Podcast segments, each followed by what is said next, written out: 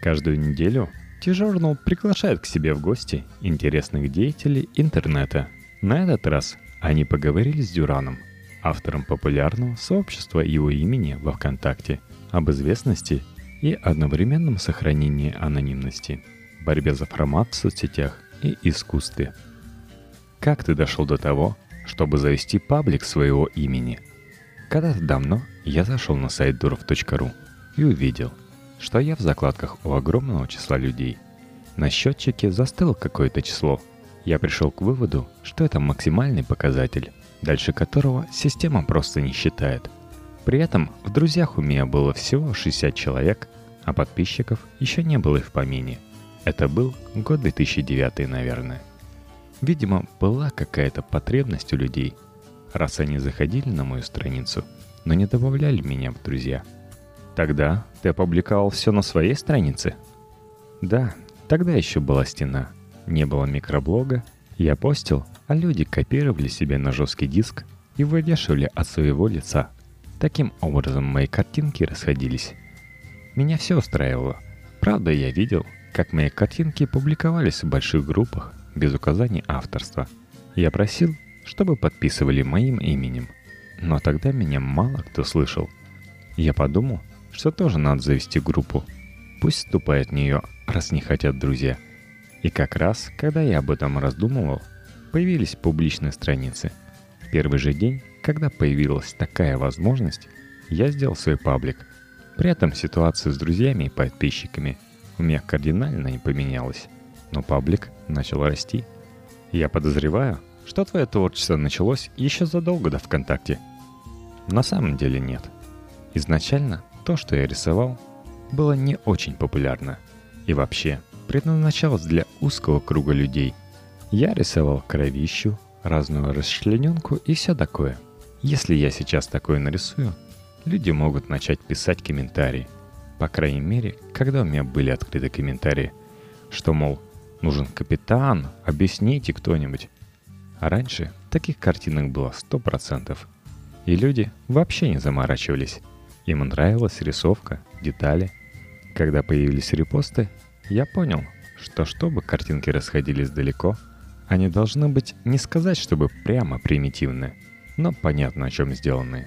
С первого взгляда. Я решил делать их более вирусными. Так, следую за изменениями во ВКонтакте – и перешел к существующему сегодня формату. Правда, Павел Дуров перестал отчитываться об обновлениях. Раньше были посты в духе «7 обновлений февраля», и среди нововведений часто встречались те, которые косвенным образом влияли на то, как я что-то там делаю. Короче говоря, твой формат развивался параллельно с форматом микроблогов во ВКонтакте. Ну да, но и в том числе в том направлении, в котором развивался Твиттер и все эти соцсети. При этом ты раньше использовал разные форматы. В Твиттере ты комментировал происходящие живые события и иногда удалял незашедшие твиты. Раньше в Твиттере у меня было мало подписчиков, и было непонятно, как общаться с этой аудиторией. Я понимал, что она другая, но чем именно она отличается, было неясно. Что-то заходило в ВКонтакте, а в Твиттере имело один ретвит. Пока там было мало людей, я использовал Твиттер как полигон, тестировал разные форматы. А сейчас ты используешь как полигон собственную страницу, выкладываешь какие-то картинки, смотришь, набирают ли они лайки. Со временем в Твиттере набралась внушительная аудитория, с которой пришлось считаться. Тестировать на ней было уже не очень честно – Постепенно все пришло к тому, что я стал публиковать одинаковый контент и в Твиттере, и в ВКонтакте. На самом деле формат не изменился, потому что у меня есть закрытая группа ВКонтакте, в которой я тестирую шутки для Твиттера, а лучшее попадает в паблик. Так значит, у тебя есть закрытая группа. Я создал ее однажды ночью. В Твиттере написал «Ребята, добавляйтесь». Набрал 300 человек, и они все были живые – Сейчас там живых осталось человек 20. Но по числу лайков и комментариев я понимаю, какая шутка хорошо зайдет, а какая вообще непонятна. Но аудитория была взята именно из Твиттера. То есть она хорошо понимает формат Твиттера. Да, Она раньше была открытой группой, но постепенно контент из нее стал уходить раньше. Чем попадал мой паблик, кто-то воровал. А как ты относишься к тем, кто ворует, несмотря на копирайт и узнаваемость? Узнаваемость достаточно слабая, если честно. Если мне покажут картинку и скажут, что я ее три года назад нарисовал, я, наверное, поверю. Я сам себя не могу различить. Кто-то говорит, что у меня есть стиль.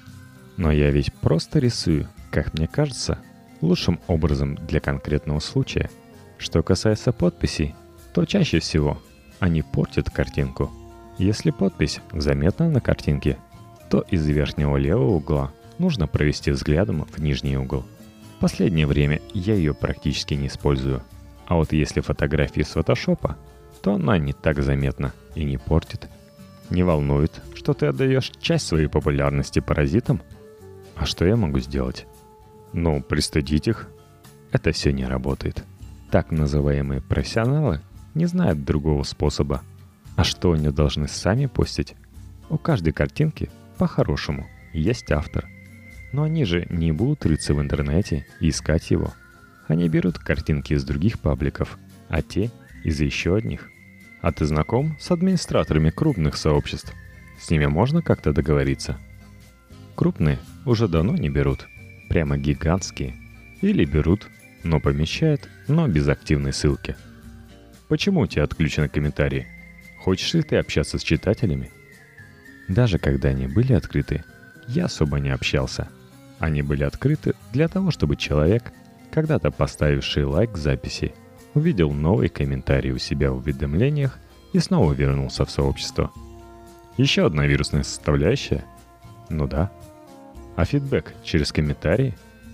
Единственный фидбэк, который мог быть мне реально полезен, если я где-то опечатался или произошла какая-то ошибка. Я стараюсь быть более внимательным. Плане контента ты не ориентируешься на мнение читателей. А каким образом оно может повлиять. Они скажут «давай больше картинок про вот это». Например, если кто-то не понял тонкую шутку, и ты видишь, что нужно писать понятнее. Если по этой шкале оценивать, то это очень видно по лайкам и репостам. Некоторые специализированные посты, например, направленные на аудиторию сериала «Ганнибал», имеют мало лайков, но много репостов. Практически одинаковые числа – если шутка не требует дополнительных знаний, то будет мало репостов и какое-то среднее число лайков. Если шутка плохая, мало репостов и мало лайков. У тебя есть другие сообщества вроде улова, куда ты публикуешь совершенно другой контент. Есть паблики одной шутки, где однотипные шутки обыгрываются много раз. Например, параллельные линии никогда не пересекаются. Или удав, который съел – Одного раза зайти и посмотреть достаточно, чтобы понять, что там будет в следующие два года. В улове я не единственный админ, поэтому там частенько бывает даже то, что мне самому не нравится. Зато какое-то разнообразие вносит. Я не полностью его веду, иногда даже пропадаю на пару недель. С друзьями ведешь? Нет, я этих людей не знаю. Просто понабрал по объявлениям Просто увидел, что они адекватные. Если говорить про улов, то когда-то там было уютное комьюнити. Все друг друга знали и встречались в комментариях. Там даже появилось несколько локальных мемов. Один чувак писал «Я это где-то видел. Это баян?» Такое часто бывает. Не успеваешь на один день, то есть картинка появилась вчера, он пишет, что это баян. Я ему пишу – Давай я тебя сделаю админом. Будешь публиковать. Он начинал что-то постить, и мы ему в комментариях писали «Это баян». Такая процедура имела несколько итераций, в результате чего у сообщества появилось несколько админов, которые постили достаточно интересный и редкий контент. Из улова контент расходился по другим пабликам, или вы его используете как свой сборник? Я вижу, что в сообществах админы которых подписаны на улов, многое начинает появляться гораздо раньше. Но я не могу говорить это с уверенностью, потому что в улов попадает только то, что мы видим в своих лентах новостей. Ты все потребляешь из ленты ВКонтакте? Да, я много где не сижу, поэтому друзей во ВКонтакте стараюсь подбирать так, чтобы были интересные новости. Как ты стал таким диким апологетом ВКонтакте? ВКонтакте мне понравилось с самого начала. Первое мое впечатление очень странно, что люди здесь сидят под настоящими именами. А ты с самого начала сидел под вымышленным? Нет, у меня была настоящая страница, и до сих пор есть. Там настоящие друзья и знакомые. Но постить тот контент, который я производил в 2009 году, я не мог, чтобы их не печалить. Решил создать другую страницу. Не было соблазна перейти на другие платформы и там набрать подписчиков. Google+, Facebook, Одноклассники. Нет. Вот Facebook другая аудитория. И не хватает то ли времени, то ли желания изучить то, что совершенно рандомные посты становятся там популярными, а какие-то популярные во ВКонтакте записи набирают средние 4 репоста. Помню, что картинка с удавом в Фейсбуке набрала шеров больше, чем число моих подписчиков. Видимо, в Фейсбуке не хватает твоего контента. Возможно. Я, конечно, мог покупать репосты и договариваться о развитии. Покупать репосты? Зачем? Но в Фейсбуке у меня сейчас всего 4000 подписчиков. Это такая аудитория, которая сама по себе не взлетит. Но картинка с удавом взлетела же. Те, кто ей поделился, не конвертировались в подписчиков. Постепенно приходили новые, но очень медленно. На волне популярности с тобой связывалась администрация ВКонтакте. Ты клевый, давай мы тебя промоутируем. Я промоутировался уже достаточно давно – Вешу в рекомендуемых сообществах, а тут до сих пор приходят люди. Тем, кто не подписан ни на какое сообщество, предлагаются различные страницы, и случайным образом там отображаюсь я. Но это 3% моей аудитории, насколько я помню. Две трети приходят из репостов. Кто-то из известных людей на тебя подписан? Я помню случай, когда Михаил Галустян спросил у своих читателей в Твиттере – на кого можно подписаться. И кто-то порекомендовал меня. Он подписался, и я об этом забыл. У меня была странная неделя. Посты были заковыристые, непонятные. То ли я был не настроение, то ли еще что-то. Что-то вроде «Откуда у тебя пять тысяч друзей ВКонтакте? Ты шлюха?» Или «Прошу прощения, фотограф?» Где-то через неделю я зашел в его профиль и увидел, что он отписался – как обстоят дела с рекламой? Если хочешь узнать про стоимость рекламы, то она открыта. Можно посмотреть на бирже ВКонтакте. Но ты же не только с биржи берешь заказы. У тебя были заказные публикации в сотрудничестве с брендами. Мне очень льстит, что большинство тех, кому я делаю рекламу, возвращаются не раз и не два, заказывают что-то новое. Значит, моя реклама работает. Ты с кем-нибудь не работаешь принципиально? с продавцами всяких чехлов и айфонов, с интернет-магазинами, только если это не те, с кем я давно сотрудничаю. Я, конечно, не бью себя пяткой в грудь, говоря, что мои картинки взорвут интернет, но заказчики видят, что мой контент работает. Сколько вообще людей знает, кто ты такой на самом деле, как удается сохранять анонимность? Я никоим образом не угрожаю им. Если ты расскажешь, что я Дюран, я опубликую сканы твоих анализов из больницы. Моя анонимность органичным образом вписывается в картину мира многих людей. Не представляя, кому может понадобиться рассказать, что Дюран — это вот этот человек.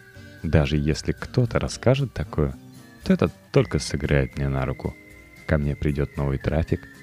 Если трибуна, с которой рассказывают, будет маленькой, это просто не будет никому интересно. Правда считаешь, что это никому не интересно? Никогда не задумывался об этом.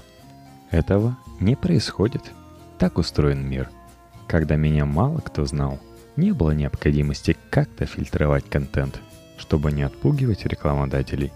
Если я сейчас начну пропагандировать какой-то нездоровый образ жизни или ненависть к каким-то слоям общества, писать про политику, это, понятное дело, снизит количество заявок на обработку контента.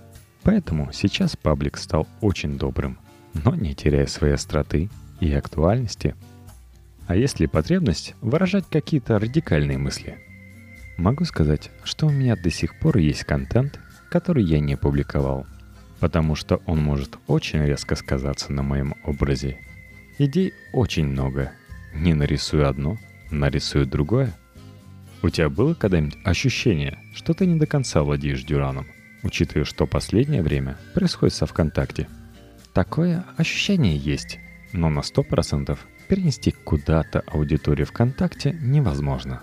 У меня есть сайт, на котором собраны все картинки, и если в один момент, как он там называется, Роспотребнадзор, Роскомнадзор, Роскомнадзор все прикроет, у меня есть сохраненная копия. В конце концов, есть Твиттер, Фейсбук, Лепра. Картинки пустили корни и разошлись достаточно далеко. Но ты ведь можешь потерять свою влиятельность пытаешься диверсифицировать риски. Они уже и сейчас достаточно диверсифицированы. С каких трех сайтов ты начинаешь свой день? Новости читаю обычно на ленте.ру. Второй сайт, наверное, Лепрозорий. Я туда часто захожу. Ты сидишь там под своим именем? Под Дюраном? Кто-то из друзей ВКонтакте спросил, почему меня нет на Лепре, и прислал мне инвайт. С тех пор оставил 538 комментариев – но я выкладываю туда только свои картинки. Ну и третий сайт – IMDb. Раньше я смотрел по несколько фильмов в день и часто зачитывался описанием ним. Читал полностью всю карточку о фильме, какие актеры снимались, интересные детали. Сейчас хорошо, если за неделю смогу посмотреть один фильм. Времени нет –